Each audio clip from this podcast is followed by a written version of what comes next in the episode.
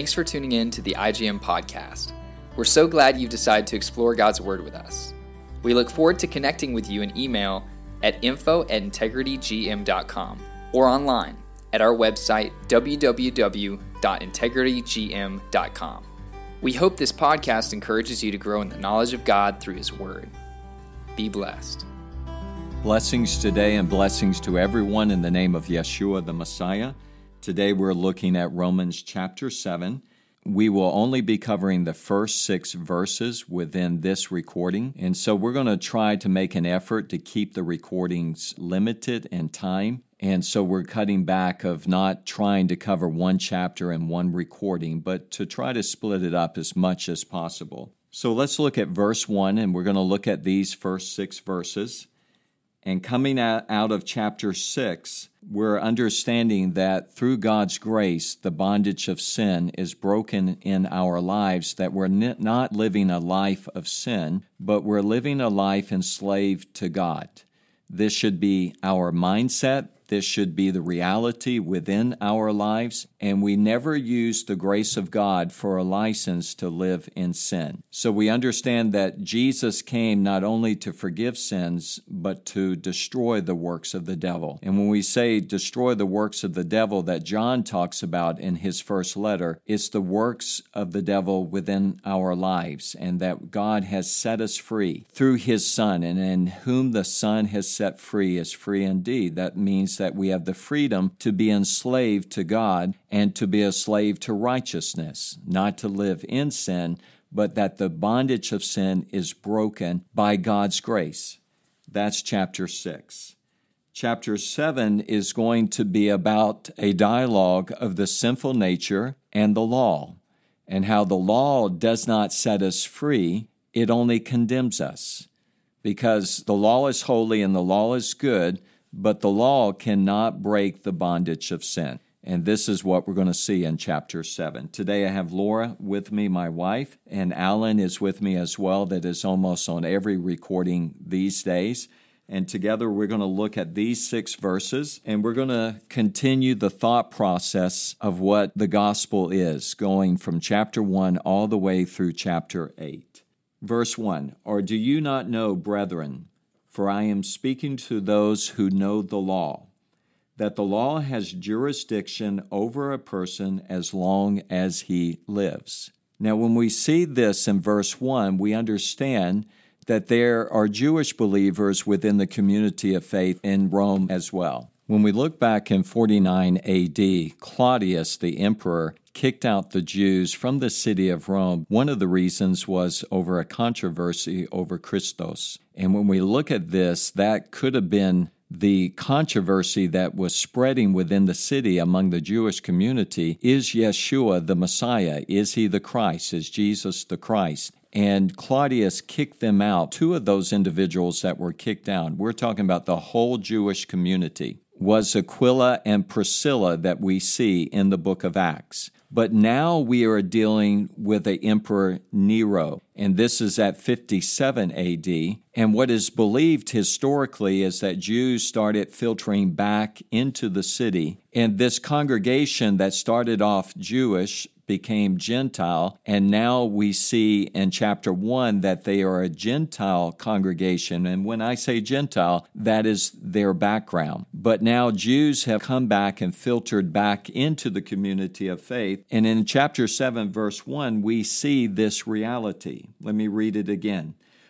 Or do you not know, brethren, for I am speaking to those who know the law? So there are Jewish believers that would have known the Mosaic law that's back in the congregation and has a real influence among that community of faith. That the law has jurisdiction over a person as long as he lives. Verse 2 For the married woman is bound by law to her husband while he is living.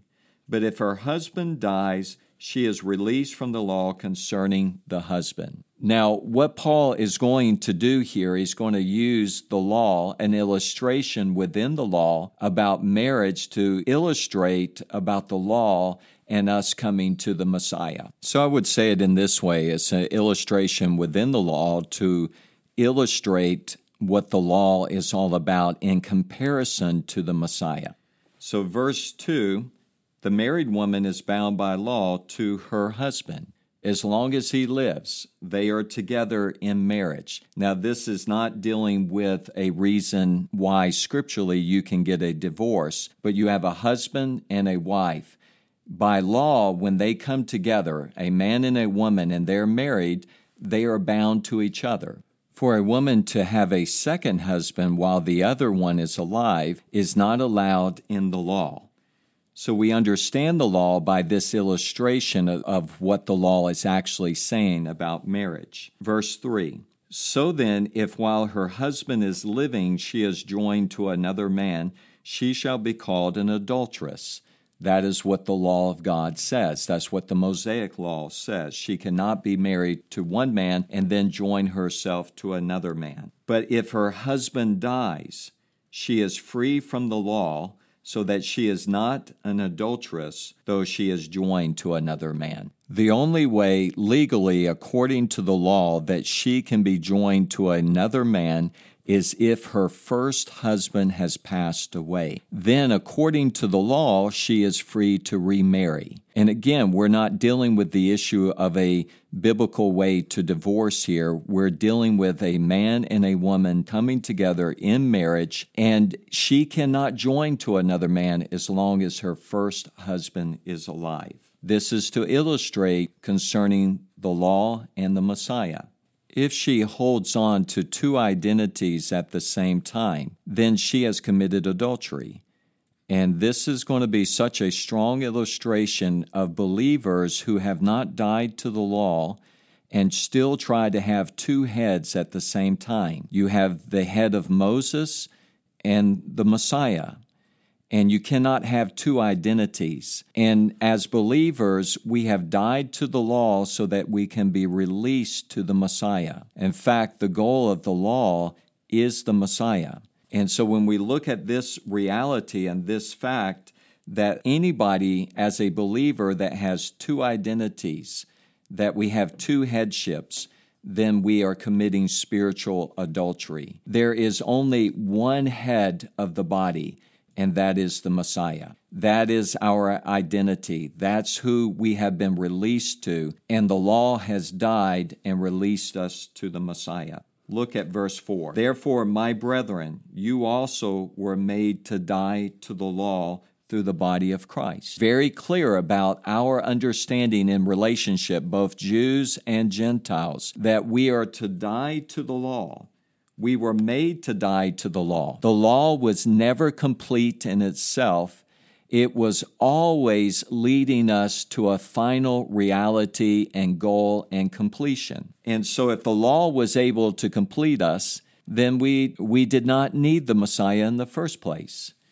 So the sacrifices would have to continue perpetually over and over and over again, year after year, for a covering for our sins. But it released us to the Messiah because once and for all, the Lamb of God died for the sins of the world, and it doesn't have to be done perpetually. It's not an earthly priesthood that goes from generation to generation. The Messiah is king, prophet, and priest, and we stand complete in the Messiah. Let me read the rest of this verse. So that you might be joined to another, to him who was raised from the dead, in order that we might bear fruit unto God. I was going to ask you when you talk about marriage, or you see it written in you know other writings of Paul. You know, he talks about the two becoming one, and I think he's hinting at that here about being joined with Christ. Is there any relevance to that in this sort of analogy that Paul's laying out? I would say yes, in this sense that as we have died to law as our identity and released to the Messiah, we do have this understanding that He is the bridegroom, we are the bride, and we are the body of Christ, and He is the head. And we see this union, this reconciliation back to God. And as the body of Christ, we're one body, one family. We have one Lord. There is one Spirit. There is one faith. There is one baptism. Everything coming back together in this reconciliation back to God through the bridegroom. And yes, we do have this imagery. What we're looking at here is that you cannot have two heads at the same time. And so, as believers, we are to die to the law through the body of Christ so that we might be joined to another. That's the only way that we can be joined to another is if we die to the law. And remember, the law was not an end to itself, its goal is the Messiah. Let me read for you Romans chapter 10, verse 4. For the Messiah is the end or the goal of the law for righteousness to everyone who believes.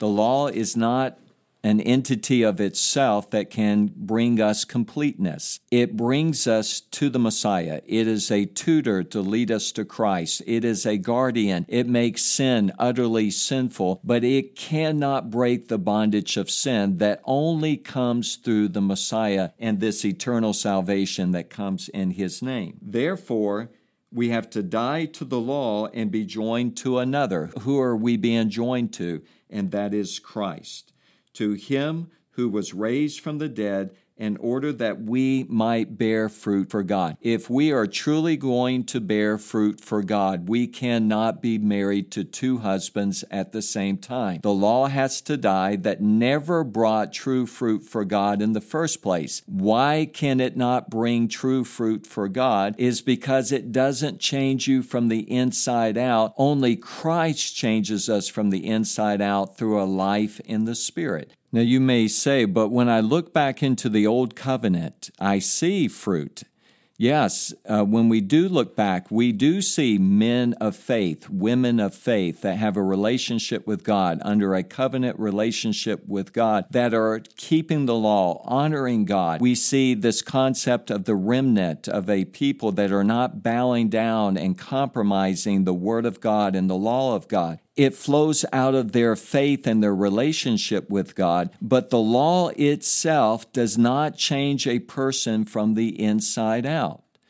And when we look at the law, if we do not die to the law, if we're not joined to another, which is Christ, how will we bear fruit for God by a law that's written on stone? The way that we bear fruit for God is the law of God, the character of God, the moral understanding of God that is written upon our hearts. And once it is written upon our hearts and we have a circumcised heart, this is the circumcision of the Messiah, we are changed from the inside out through a life in the Spirit. That will be Romans chapter chapter 8, where we can truly bear fruit for God. That is the reason why we have been saved in the first place. We have been sanctified, set apart for God's glory, not to live in sin, but because of the grace of God, we are walking in newness of life, newness of the Spirit. A life that is being lived for God is a life that is producing fruit for God's kingdom. That's what it is all about. That's the reason why God sent his Son in the first place to redeem, to reconcile, to set us apart for God's glory to bear fruit for his kingdom. Now let's look at verse 5. For while we were in the flesh, that is talking about our past life, for while we were in the flesh, the sinful passions which were aroused by the law were at work in the members of our body to bear fruit for death. Now, how did the law do this? Paul is going to illustrate this about when he was growing up and he was taught not to covet. That is the law of God, which is holy and it is good. It is God's law. However, after he was taught not to covet, because of the sinful nature, he saw him coveting more and more because of the law that was given to him. He should learn how to be content, not coveting what other people have, but learning to be content. How does that take place where we move from coveting to contentment? It is a life in the Spirit that comes through the Lord Jesus Christ. And so we were in the flesh and the sinful passions which were aroused by the law, Paul's going to talk about not coveting, were at work in the members of our body to bear fruit for death. It did not change us. The law cannot change you from the inside out. It is the grace of God through faith in Jesus Christ, through a life in the Spirit, that we are changed from the inside out. Verse 6 But now we have been released from the law this is talking about now as believers. He is speaking to the believers in the city of Rome, Gentile background, Jewish background believers that have come to faith in Christ. But now we have been released from the law, having died to that by which we were bound. We were bound by the law and how were we bound by the law? We were under the law. It was a guardian, it was a tutor. It made sin utterly sinful, but it did not defeat the sinful nature that is within us. So we have died to that which we were bound, so that we serve in the newness of the Spirit and not in the oldness of the letter.